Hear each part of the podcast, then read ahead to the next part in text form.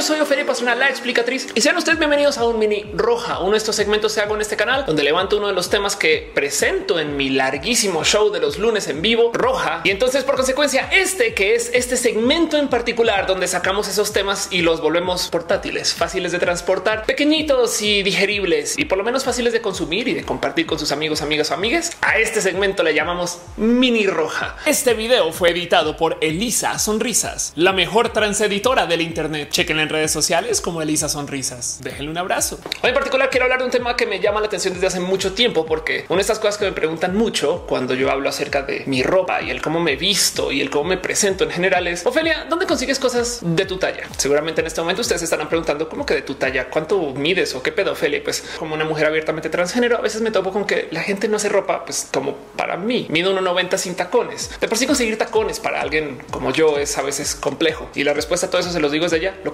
en línea. Amazon, Mercado Libre, todos estos lugares que venden en línea, sobre todo si importan, pues van a ser lugares que van a tener ropa para ustedes. Así no sean altotes o altotas como yo, pues también tienen ropa para gente chaparra o de medidas raras o en fin, todo eso lo consiguen online. Y pues es un tema que me ha gustado investigar desde hace mucho tiempo porque ahora que ya sé que esto existe y que lo puedo usar a mi favor, pues me he encontrado con muchas situaciones donde igual y a veces me pongo un poco a la prueba para ver si puedo conseguir cierto tipo de ropa en particular para mí. Como aquel día que decidí que iba a buscar los tacones más altos que pudiera usar o conseguir en mi tamaño y me rendí después de que conseguí unos de 21 centímetros de tacón. Es en serio, 21 centímetros es un tacón pero se consiguen. Estas cosas son talla 43 o 12 americano, que son las tallas que yo uso por si tenían la duda. Y pues el tema es que un día estaba literal haciendo mis compras de tacones y me percaté que varios de los vendedores tenían fotos muy similares de los tacones que me estaban ofreciendo. Y eso me llevó a preguntarme un poco el cómo se habrá dado esta rara situación que estos vendedores todos están ofreciendo casi que el mismo producto, pero de formas diferentes desde el cómo lo venden o cómo habremos llegado acá. Y de repente me percaté de lo que es evidente. Todos estos tacones realmente no existen hasta que yo los pida. Y entonces por eso no tiene ningún problema con ofrecerlo en todas las tallas, porque lo que estoy viendo yo es un render, un dibujo, un estimado de cómo se podría ver el tacón. Entonces esto me lleva un poquito a pensar en cómo funciona esto del mercado de la moda, cómo lo conocemos y cómo funciona, porque me percaté de algunas cosas que yo pensé que en el mundo de la moda ya se habían solucionado y resulta que no.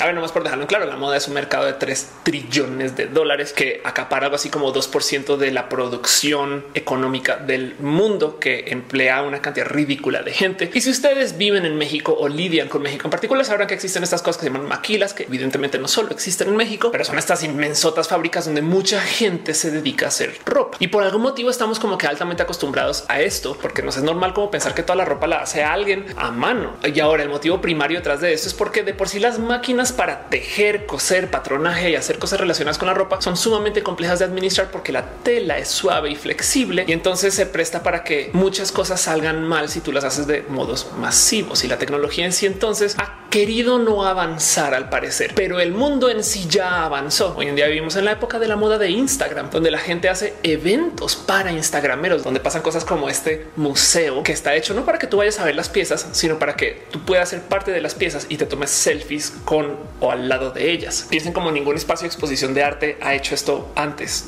o como gracias a Instagram, como que la gente que está en el modelaje o en la industria de la moda, pues como que tienen una voz que va a llegar más lejos hoy que lo que hubiera sido hace 10 o 20 años. Un modelo o una modelo de hace 20 años, pues le decían tú te vistes así y así es como se presenta. Y hoy en día nosotros seguimos a la gente que está en el mundo de la moda por quienes son. Y entonces puede ser alguien que realmente ni siquiera venga del mundo de la moda, pero que nos estoy diciendo el cómo vestirnos. Motivo por el cual también existen raras micromodas donde la gente literal se quiere vestir de un modo por una semana, pero así de rápido quieren hacer otra cosa. Y el tema es que la tecnología del diseño de la moda y de la ropa sí ha avanzado. De hecho, hay una cantidad de avances súper bonitos en el mundo de la moda que hoy en día internalizamos como si hubiera sido cualquier cosa. El nylon y el cómo la ropa la conseguimos alrededor del mundo como con mucha facilidad y o sea que algo se fabrica en China y lo veas a la venta en Inglaterra. A veces casi casi que con días desde que se mandó a hacer ya lo ves a la venta en otro lugar. O así como hoy en día tenemos ropa que no se arruga. O también, pues, ¿por qué no? Esta gente que está haciendo estas como propuestas de súper altísima tecnología con la ropa, tipo ropa que se mueve y se reajusta a medida de lo que se necesite, ¿no? Hace mucho frío, entonces la ropa se alarga y no hace tanto frío la ropa se vuelve corta o estas cosas que se proponen como desde la alta tecnología que realmente no vemos mucho en el día a día, pero pues que existe, no sobra decir que el cambio más dramático del mundo de la moda es la venta en línea, el e-commerce, el que tú puedas comprar algo en línea directo desde quien lo fabrica y no tengas que necesariamente pasar por intermediario, motivo por el cual los centros comerciales hoy en día están casi que desaparecidos o en plan de desaparición, porque la gente pues cada vez pide más en línea, cosa que me hace sentido total, no? Pero no obstante, esto tiene que ver un poco como con la tecnología de la ropa, los materiales en sí y lo que se ofrece. La tecnología de la fabricación de la ropa parecería que está atrapada como en esta época pre-internet, donde las máquinas para coser siguen siendo como el gran desarrollo. Si ustedes se acercan con los espacios que lidian con la maquila, se van a topar con que los grandes avances son máquinas que como que cosen, pero que realmente requieren de alguien que lo supervise todavía. Y es raro de considerar porque hoy en día vivimos en un mundo donde fabricar un coche es casi que proceso automatizado en las fábricas de Tesla. Sí, yo sé, todavía hay mucha gente haciendo una labor manual de atar las piezas juntas, pero piensen en lo complejo que es fabricar un coche y piensen en cómo nuestra imagen de las máquinas que fabrican esos automóviles son cosas súper avanzadas. Y entonces, ¿en qué momento desarrollamos todo esto para hacer automóviles y aviones? Por algún motivo parecería que no podemos aplicar esta tecnología para hacer playeras y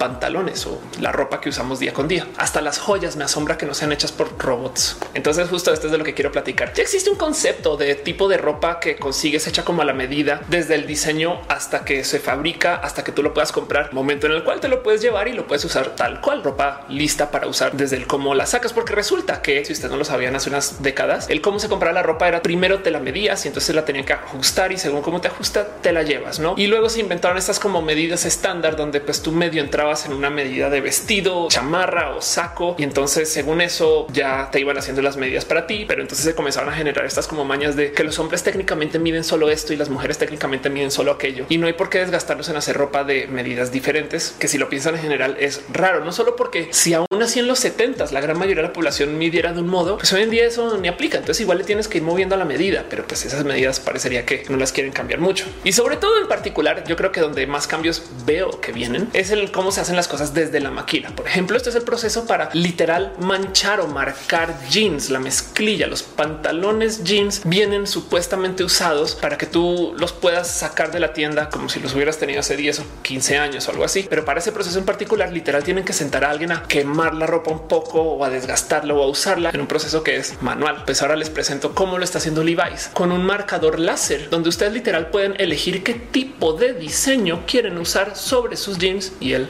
se los quema o esto que viene con las máquinas que realmente sí pueden tejer en tiempo real. Llamémosles más como impresoras 3D de ropa, donde tú puedes a la medida pedir un saco, un suéter, una playera y que él solito lo vaya diseñando y entonces te lo imprima y te lo dé. La máquina de Shima Seiki en particular es una máquina sumamente cara que de todos modos en su website dice que se recupera con menos meses de operación, donde técnicamente tú tendrías que dejar la máquina andando mes con mes. Entonces no es como que sea algo que tú esperes tener en tu casa, menos que seas una persona súper pudiente, pero el verdadero cambio aquí es que tanto los jeans marcados con láser como la ropa que se imprime en 3D, pues si se puede hacer sobre este espacio de estas máquinas, entonces técnicamente ya no necesitas de una maquila y ahí el cambio. Por ejemplo, esto que está haciendo Ministry of Supply, que es una tienda que vende sacos, o sea, blazers, donde tú puedes llegar y en la tienda misma diseñar la prenda y ellos solitos te la imprimen y te la entregan. Toma 90 minutos, toca supervisar la máquina de todos modos, pero nomás pensemos en cómo no se empleó absolutamente nadie por fuera de la tienda para tu diseño, excepto quizás para los materiales base que vienen en tu suéter. Bueno, en tu ropa. y es que lo impresionante aquí es que entonces las tiendas lo que se vuelven es más que distribuidoras de piezas que un diseñador por allá lejano está pensando en cómo se debería de aplicar en la tienda en la calle. Se vuelven lugares de como consultoría donde te dicen a ti ahí sobre la marcha él cómo se te vería mejor la ropa de un modo u otro. Y lo bonito es que entonces tú podrías y lo bonito es que tú puedes diseñar ahí en el mismo lugar la ropa como la quieres usar. Entonces tus ideas locas, tus raros colores, las cosas que buscas y que sientes que van a como combinar con lo demás pues se vuelve ahora decisión del cliente. Pero digo decisión a detalle fino, cosas que normalmente son más difíciles de conseguir si tú vas a una tienda donde la ropa ya esté hecha. Y como si esto no fuera suficiente, pues Shima Seiki obviamente no es la única opción. De hecho, hay un estándar de impresión 3D que se llama OpenKnit, que está buscando entregarle al mundo la tecnología para que cualquier persona con suficiente capacidad de construcción de estas máquinas pueda hacer una máquina tejedora. Ahí sí, para la casa o por lo menos para su estudio o para su lugar de fábrica pequeña o fábrica independiente, donde entonces el robot es que esté tejiendo. Miren, todo es juego y diversiones hasta que consideramos que Nike está haciendo zapatos cuyas suelas son impresas en 3D según tu diseño.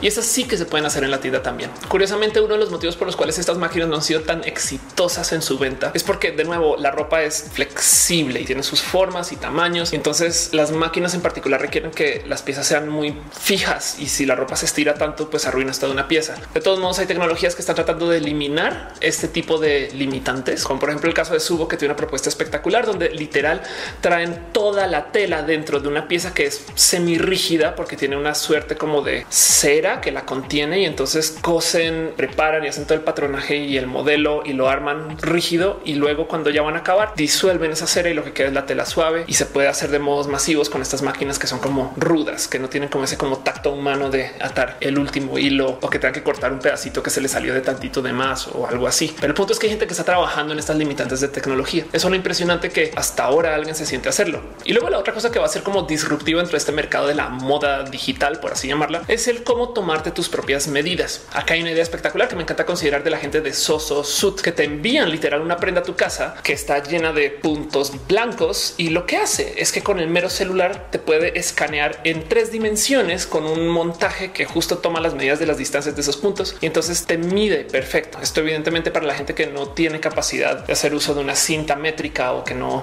sabe exactamente cómo pues, medirse bien, que me parece divertido de considerar, porque entonces ahora que tengas tus medidas estándar, toda la ropa puede ser hecha a la perfección para ti. De nuevo, otras raras propuestas de cómo la gente igual y podría estar consumiendo la ropa en los años próximos. Y es que el tema es que a medida que más nos vamos adentrando al que la gente tenga herramientas digitales en casa como tanto poder, o sea, tenemos computadoras que pueden hacer aceleración en 3D, pues por supuesto que podemos hacer también diseño entero de piezas bajo nuestra propia capacidad computacional. Hay websites en particular, por ejemplo, que literal te dejan diseñar tus propios tacones y zapatos a la medida. Pero lo importante aquí es que cuando le das acabar, imprimir o envías el proyecto, luego una máquina prepara todas las piezas y si acaso es cuestión de ensamblarlos o ojalá en un futuro cercano se autoensamblen también y se acaban los problemas de que nadie tiene las tallas de nada. Sobre decir que cada que hablo de estas cosas de cómo la automatización va a cambiar el cómo consumimos lo que consumimos, pues a la luz el evidente y qué va a pasar con toda la gente que ya trabaja de esto. Para lo cual solo les quiero recordar que para todas las industrias de cosas que ustedes ya consumen, ya hubo varias revoluciones industriales. En una época los coches todos se hacían a mano, que vendía ninguno. Y pues ahí seguimos como seres humanos. Creo que si tú como ser humano tienes un trabajo donde literal lo único que estás haciendo es poniendo una pieza en una máquina constantemente todo el día, pues a lo mejor estamos un poquito mal asumiendo tus capacidades como ser humano en general y sobre todo estamos considerando poco tus capacidades de aprendizaje. Evidentemente la gente debería estar haciendo lo que quiere hacer, pero si tú tienes tantita capacidad de aprendizaje como mucha gente la debería tener, yo creo que hay muchos y mejores usos para tus talentos y se ha comprobado a lo largo de la historia que la gente se puede recapacitar. Evidentemente vamos a necesitar invertir en esa capacitación. Ojalá nuestros gobiernos o nuestras empresas que se dediquen a esto inviertan en la educación en el futuro, pero eso es tema para otro video. Y de paso, ya que estamos hablando del tema de tecnología, me gustaría hacer un poquito también de mención de cómo la moda en sí podría cambiar si adoptáramos muchas de las tecnologías que ya aplicamos en muchos lugares a lo que usamos, a la ropa en particular. Digo, por fuera del proceso de manufactura, como por ejemplo está el caso de esta playera con servicios ápticos, o sea, que hace que tú sientas lo que otras personas están sintiendo desde la playera y está hecho para que tú como que conectes con jugadores de fútbol si tú eres fan de un equipo. Y entonces, si una persona está como muy acelerada, tu playera también como que se acelera para que tú sientas lo que está sintiendo alguien más, que me parece una rara y bonita propuesta. Quizás más práctico la propuesta de Hexoskin, que es ropa hecha para atletas que mide absolutamente todo porque puede. El mero ponerte la playera ya es ponerte un gran sensor que mide temperatura y tiempo de uso y estas cosas que lo puedes monitorear luego desde una aplicación. De nuevo, ropa con tecnología como entrelazada dentro del mero uso de la ropa. Y pues por supuesto la gente bonita de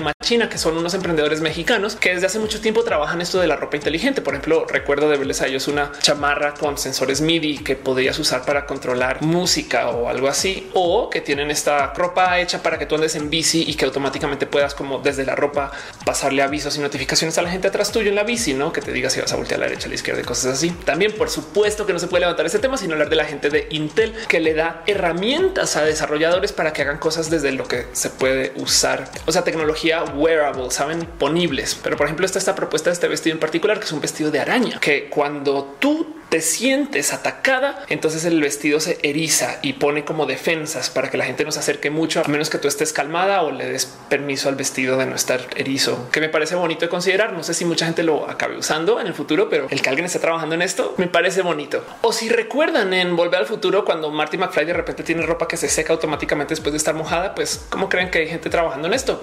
se llama Aeroware y es tecnología de secado para que nunca estés muy, muy húmedo, húmeda cuando estés, supongo que afuera, digamos que no sé, en una situación donde te podría ser dañino estar mojada, mojada. Entonces la ropa se seca así como así. También bonito de observar Radiate Thermal, que son playeras que literal marcan donde se calienta más la persona o no, según su ropa, pues termosensible, no? Y entonces pues, se ve como que si estás muy caliente o no. Y eso podría, pues, por lo menos en el peor de los casos, cambiar nomás el color de la ropa. Y eso es divertido de considerar para alguien, supongo, pero es tecnología sobre la ropa. Quizás uno de mis usos favoritos de tecnología es esta ropa que usan los atletas, supongo que olímpicos o los atletas del nado que tienen esta ropa que está hecha como con diseño como si fuera de algún animal veloz bajo agua, tiburones, estas cosas que está diseñada para que el agua fluya de cierto modo solo en un sentido y no en el otro, igual que la piel de tiburón. Y entonces estos trajes literal permiten que tú nades más rápido en un sentido que me parece chido. De hecho, cuando la sientes como que ves que es más fácil bajarla que subirla y es raro. O esta gente que está incluyendo piezoeléctricas dentro de la ropa, que son básicamente pequeñas piezas mecánicas que en lo que la mueves, pues generan electricidad. Imagínense tener un sistema piezoeléctrico en sus zapatos que cada vez que pisen generen tantita electricidad y esa la podemos reusar para otras cosas, cargar celulares o algún dispositivo, o sea, tener energía dentro de la ropa que tenemos para quizás iluminar algo o no sé, llevar algún chip localizador o alguna cosa así extra. Todo esto a base del mero movimiento mecánico y sistemas piezoeléctricos. Digo, no obstante, también está esta ropa que literal está incluyendo desarrollos de gadgets que van atados dentro de la ropa. Levi's en particular tiene una chamarra que tiene un cargador de celular donde tú pues, pones tus piezas adentro y esos cargadores luego pues cuando llegas a casa o en algún lugar pues pones a cargar la chamarra para cargar los dispositivos y pues así funciona. ¿no? También es bonito considerar que esto es el cómo nosotros nos estamos comenzando a poner nuestra tecnología como si fuera ropa. Y pues ya los desarrollos más, más, más modernos de todos, Bolt Threads en particular, son piezas hechas a base de seda de araña sintética, donde están tratando de recrear el cómo las arañas cuando dejan sus hilos, como en estas escenas de Spider-Man donde ves que están creciendo estas arañas por su como tela que es más duradera y que aguanta más calor y estas cosas. Y entonces según eso hacen ropa que va a durar más y que es súper flexible y que entonces puedes manipular de modos raros, pero pues tienes que crear de modos biomecánicamente diferentes el cómo se fabrica eso, porque no puedes hacer fabricación en masa a base de tantas arañas. Entonces necesitas de recrear esas telas o sedas de araña y a ver a dónde nos lleva eso. Digo, porque también hay gente que literal está recreando el tejido que permite que se haga piel, o sea,